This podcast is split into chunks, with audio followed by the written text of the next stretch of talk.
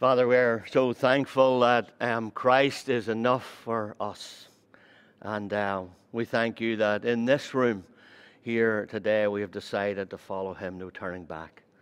So we ask you, Lord, that you would lead us as we minister through the word this morning, we pray in Jesus' name. Amen. Good to be back in Fermanagh, God's country.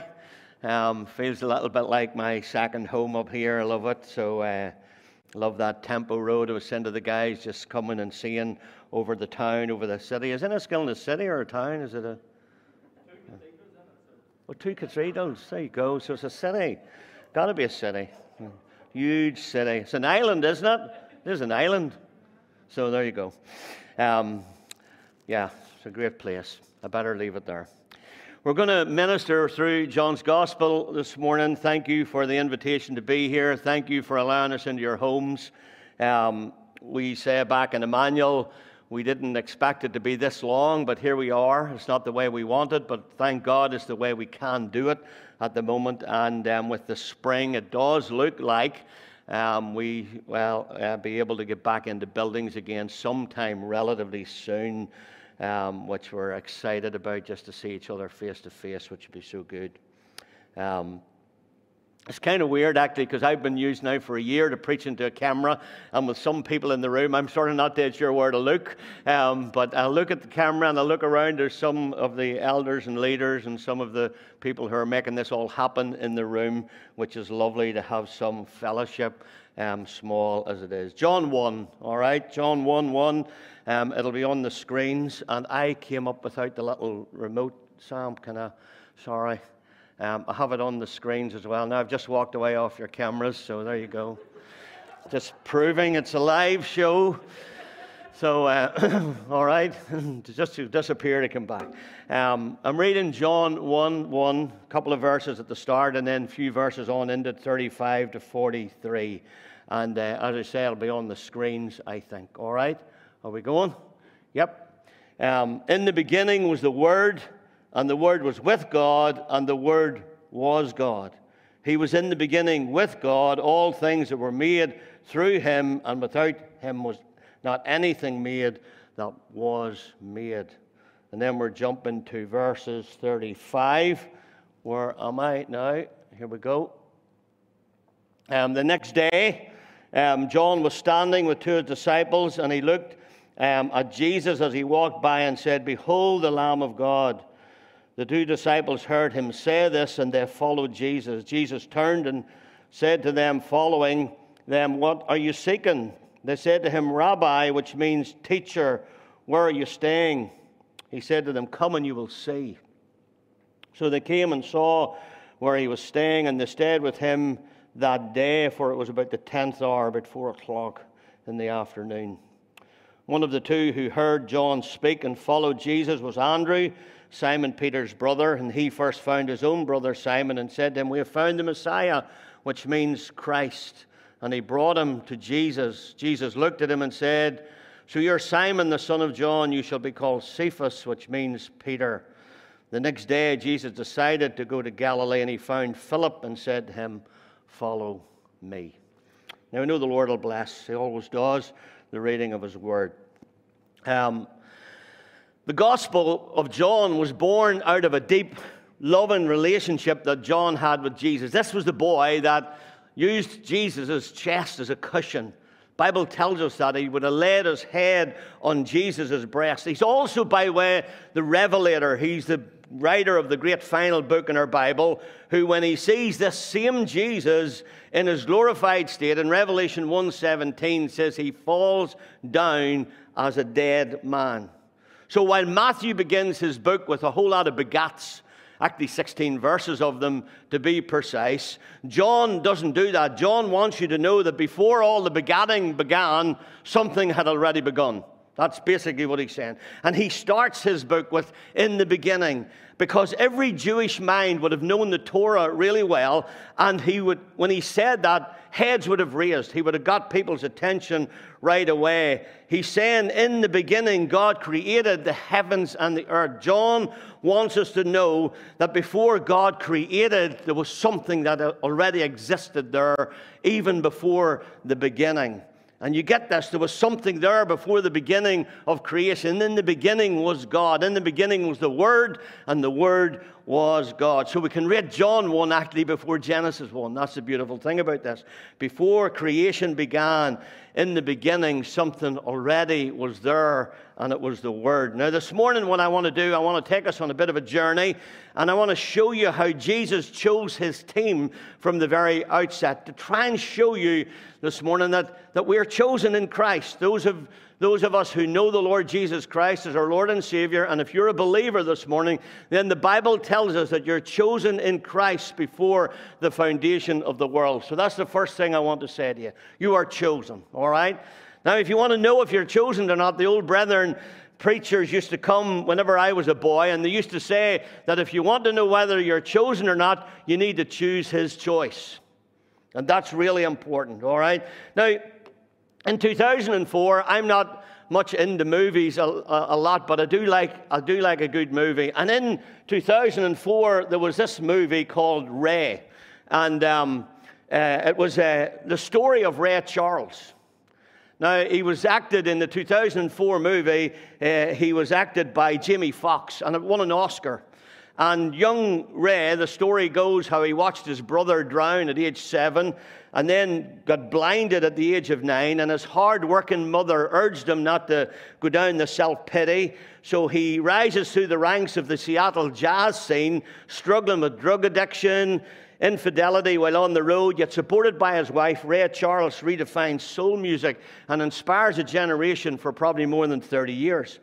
Now, in 2005, the movie was nominated for an Academy Award, and Jamie Foxx, being interviewed, admits the fame, the attention, and of course the money went to his head.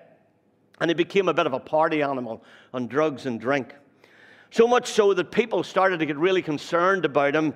And Oprah Winfrey realizes that he's about to destroy his life and he's about to destroy his Oscar winning moment. And she decides to challenge him and she invites him round to her house. Now, he, Jimmy Fox, is telling this story. And he says when he got over to her home, um, Jimmy said the room was filled with legends. And immediately he said he, was, he felt intimidated by the power in the room. And then Oprah Winfrey introduced Jamie Foxx to um, Quincy Jones and Sidney Poitier. Now, if you're my age or older, you will remember these guys. They're both still alive.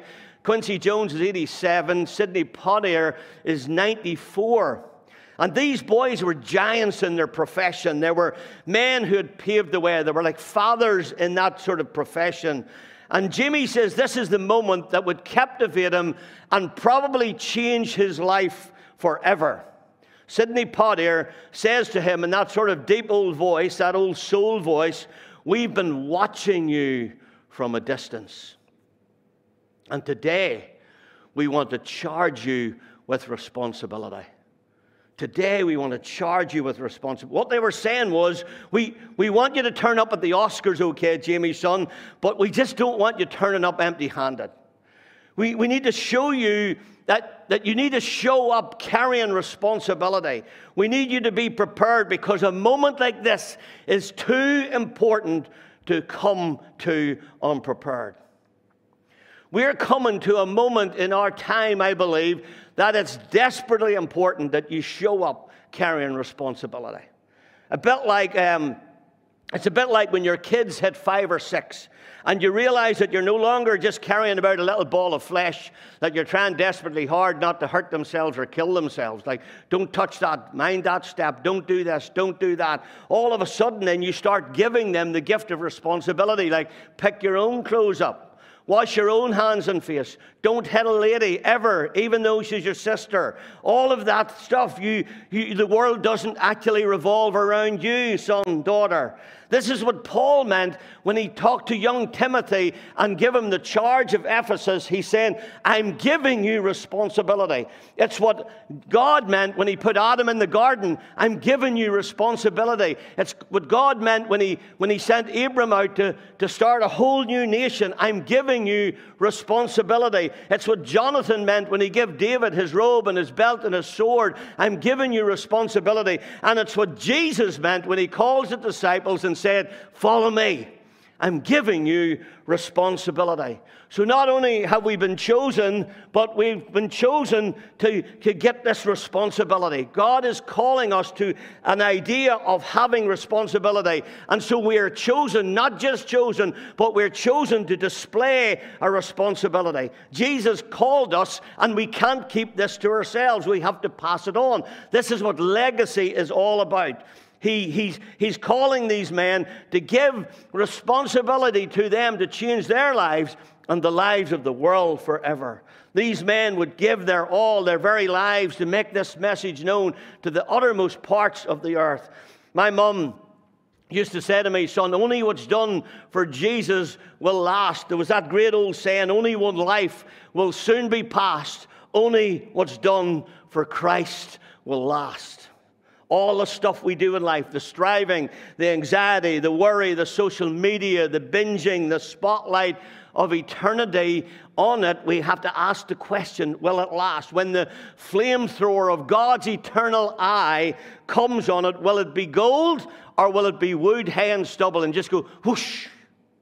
Only one life will soon be past. Only what's done for Christ will last. God is calling us, whether in business, as a nurse, a teacher, a shop assistant, a homemaker, a lorry driver, a youth worker, a pastor, whatever He's called you to do, you need to know God is expecting a return. God is expecting a return, and He asks you, and He asks I today, what, what, what have I given you? And what are you giving back to me in the light of what I've given you? Now, come on now. We've got to understand this. We've got to give them more than just our church attendance because we can't even give them that in a moment.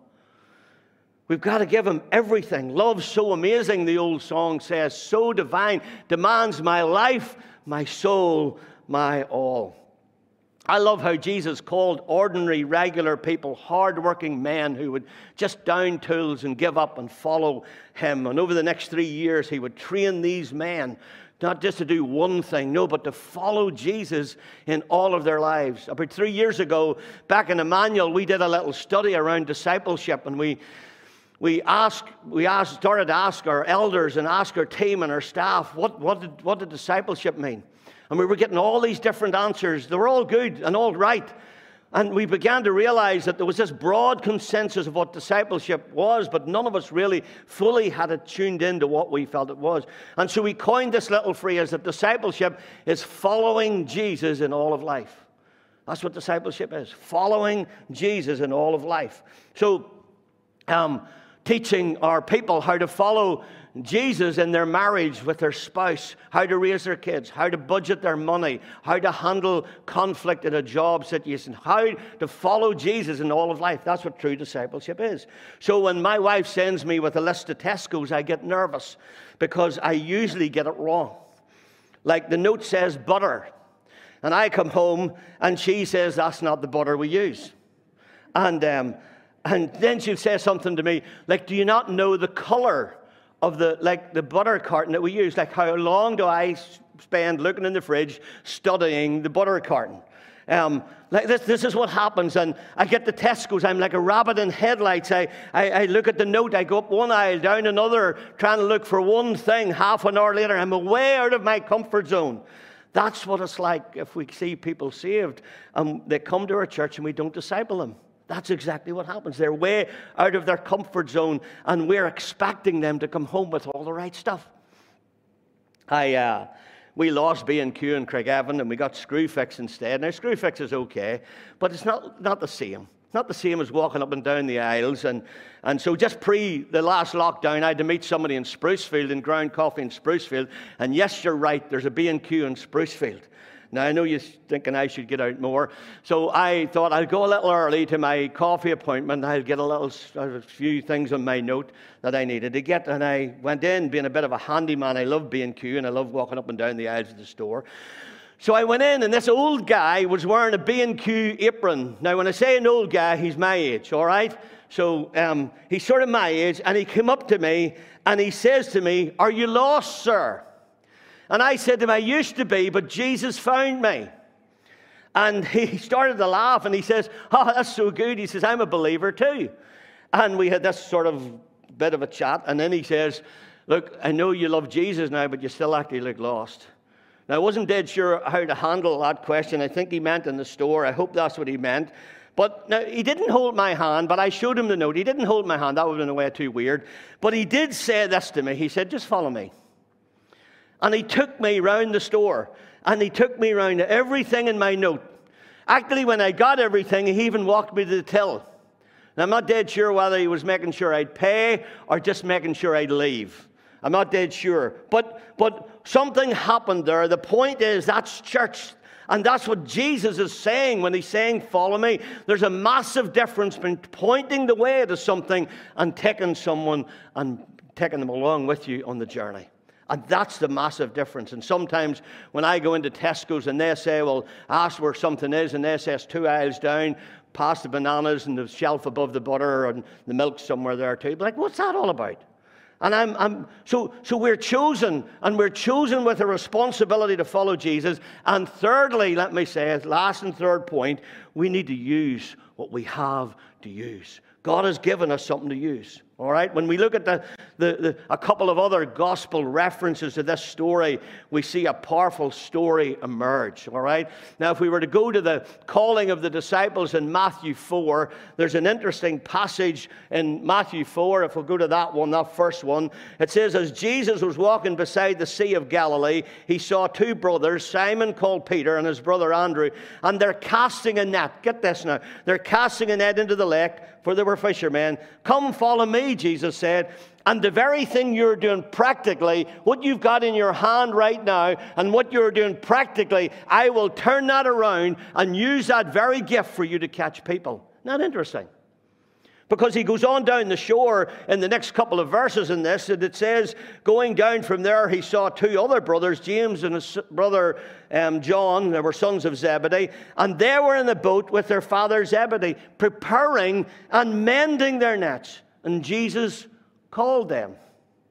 And they immediately left their boat and their father and followed him. Isn't it interesting that they were preparing and mending, and the other boys were casting? And the guys that were casting, he said, I'm going to make you fishers of men. And the guys who were mending became the fathers and menders and fixers of the church. Pretty incredible, isn't it? That he actually takes the very gifts that they're using. All right, Jesus uses their gift to another cause. You see, this is what Jesus does. He's incredible at this, isn't it? No coincidence that Peter was the guy who preached the first gospel message under the anointing of the Holy Spirit, and 3,000 people got saved and baptized in the one day. James and John, as I say, would become the defenders and fathers of the faith, the menders and fixers of the church. So remember how God said to Moses in an earlier day, What is in your hand? What have you got, Moses? What is already resting and abiding in your hand? Now, if you're wondering today if God can use you, then the question will be to you what are you willing to give me? What are you willing to give me? Now, I'm not asking you to come and work in church. We don't need more people to come and work in church. No, we need more people to serve God outside the church. We need more people. We need more people working in engineering. We need more people working in the bank, serving coffee at Costa for the glory of God, teaching kids in school for the glory of God. What is in your hand? What skills do you have? You like numbers and accounting? Then use it. You like organizing? Use it. You like talking? Talk. You like driving? Get a driving job, editing and designing. Whatever is in your hand, do it for the glory of God. You like business, then do some good Be the best businessman, businesswoman that you can be. Build it for Him. Use what is in your hand. This is part of the Romans 12 giftings. We call them the gifts of the Father. You have the gifts of the Father, you have the gifts of the Son, and you have the gifts of the Spirit. So the gifts of, of, the, of, the, of the Father are those Romans 12 giftings that I actually believe are born in you. You actually don't even need to be saved to have them because all of us are born in the likeness and image of God, and you're born with those inbred Romans 12 giftings in you. And so they're basic life functioning gifts to every single person born in you. And the problem, some of us, is that they're still in our hands. And we've actually never given them over to His hands. That's the problem. And here's the deal when you give it over, God sanctifies it and it becomes used for His glory and His kingdom. It's interesting, whenever um, God appeared to Moses in Exodus 4, And they asked him to throw the rod down, and then they asked him to pick it up again. You never again read of it as the rod of Moses. From that on, it's called the rod of God. So, what the rod of Moses went down, when he picked it up again, he picked it up for his glory. We sometimes talk about the feeding of the 5,000 and the miracle that it was. But what about, what about who God used? A kid with a lunch and 12 guys who weren't dead sure what they were doing but they give to Jesus what they had, and the rest is history. He was able to do the miracle because he used a lad and um, his availability of a lunch and the availability of the disciples. So take your organizational skill, take your business, take your job, take your family, and place them into the hands of the King of Kings and into the living God. Because here's the deal ability without availability is just a liability. Ability without availability is just a liability. He will take the natural and he will add his super to it. That's what makes it supernatural. So if he adds the super, can I ask you, who, the, who, who adds the natural? And so when we give our natural and he gives his super, it becomes supernatural. Like a golf club in my hand just gives me a long, weary walk through long grass looking for a ball. In Rory McIlroy's hands, it gives him four major championships and a contract with Nike worth $200 million. A football in my hand to get you a broken window. In, in Ronaldo's hands, nets him $450 million net worth. A tennis racket in my hand might get a bit of fun. In Andy Murray's hand, makes him worth 79 million quid. You see, it depends whose hands it's in. Nails in my hands will get me a trip to A&E, a hospital bed, and a tetanus injection. Nails in Jesus' hands will give us a blood that transforms the, the world, washes away the sin of the world. It all depends whose hands it's in, you see. My life in my hands brings destruction, but in the hands of Jesus Christ, it brings me redemption. It brings me heaven as my home, makes me bound for eternity with God forever. Are you in his hands today? Or have you wrangled out of his grip? Have you wrangled out of the grip of grace that is on your life? Maybe, maybe today you need to hear these words yet again where he beckons and says, Follow me. Maybe there's someone listening and you once followed and now you've got lost, slipped out of that grip of grace. Maybe you've never accepted Jesus Christ as your Lord and Savior. The Bible says, All who call upon me will be saved. Three times over, it tells us those exact words All who call upon the name of the Lord will be saved. He's beckoning you. And he, you, you've maybe been struggling up and down the aisles of life looking for the right product. I'm telling you here today, we can give you the right product. His name is Jesus. And in that living relationship, it will change your life forever. I uh, will close with the, the Great Commission. Matthew 28 18 to 20. I love this. Just three things. Jesus came to them and said, All authority in heaven and earth has been given to me. Therefore, go and make disciples of all nations. This is just three things he tells us to do make disciples, baptize them in the name of the Father, the Son, and the Holy Spirit, and teach them to obey everything I've commanded. And he says, When you do those three things, simple, isn't it? We make discipleship hard. It's just so simple. He says, I am with you always, even to the very end of the age. There's a great story about the great composer Puccini. And uh, they reckon that his operas were probably um, the most famous in all the world. He was stricken with cancer in 1922, and um, he was determined to write his final opera, which was called Turandot, which was some consider his best piece of work. His students implored him to rest and save his strength, but he persisted, remarking at one point, If I do not finish this, my students will finish it. 1924, Puccini was taken to Brussels to be operated on. He died two days after his surgery, but his students did actually finish his work. And in 1926, there was a gala premiere held in Milan under the baton of Puccini's favorite student, a guy called Toscanini. And uh, all went brilliantly that evening until they came to the point in the score where the master had been forced to put down his pen. Toscanini turned away from the orchestra, faced the audience, face wet with tears, stopped the production, set down his baton, and cried out, Thus far the master wrote. And then he died. Bowed his head, tears were streaming down his face. And after a few moments, he lifted his head, big smile, still face wet with tears, big smile. Toscanini picked up the baton again and he says, But his disciples finished his work. Can I say to you that our Master died? He was raised from the dead. He ascended to the Father. And He left us the most important task in all the world to finish the work, to proclaim the great salvation amongst the nations. Is it any wonder we call it the Great Commission? The Great Commission. And here's the deal. Here's the deal. To each and every one, we must commit ourselves to a living relationship with a living God. That's what it's all about. We must commit ourselves to one another as members of God's household. And we must commit ourselves to know, to live by, and defend God's word of truth. What about you today? Are you up to following Him today? Are you up to maybe even for the first time to say, you know what? I need to get this sorted out in my life.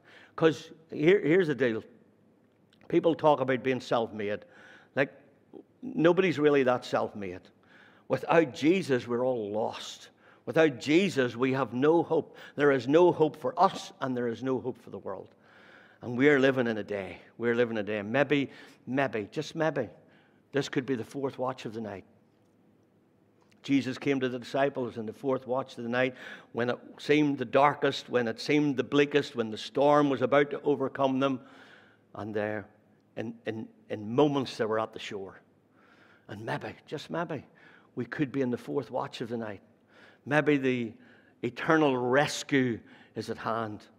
But the sorrowing thing would be that you would miss it. And for you, the cry would be too late. So let's pray. Let's uh, give our word to the Lord. Whatever it is in your hand. Today, my charge here in Fermanagh, as I prayed over your city this morning, my charge to you is to say, from the word from the Lord today for you is I give you responsibility. Are you going to use what's in your hand? Because if not, it just dies with you and it's null and void.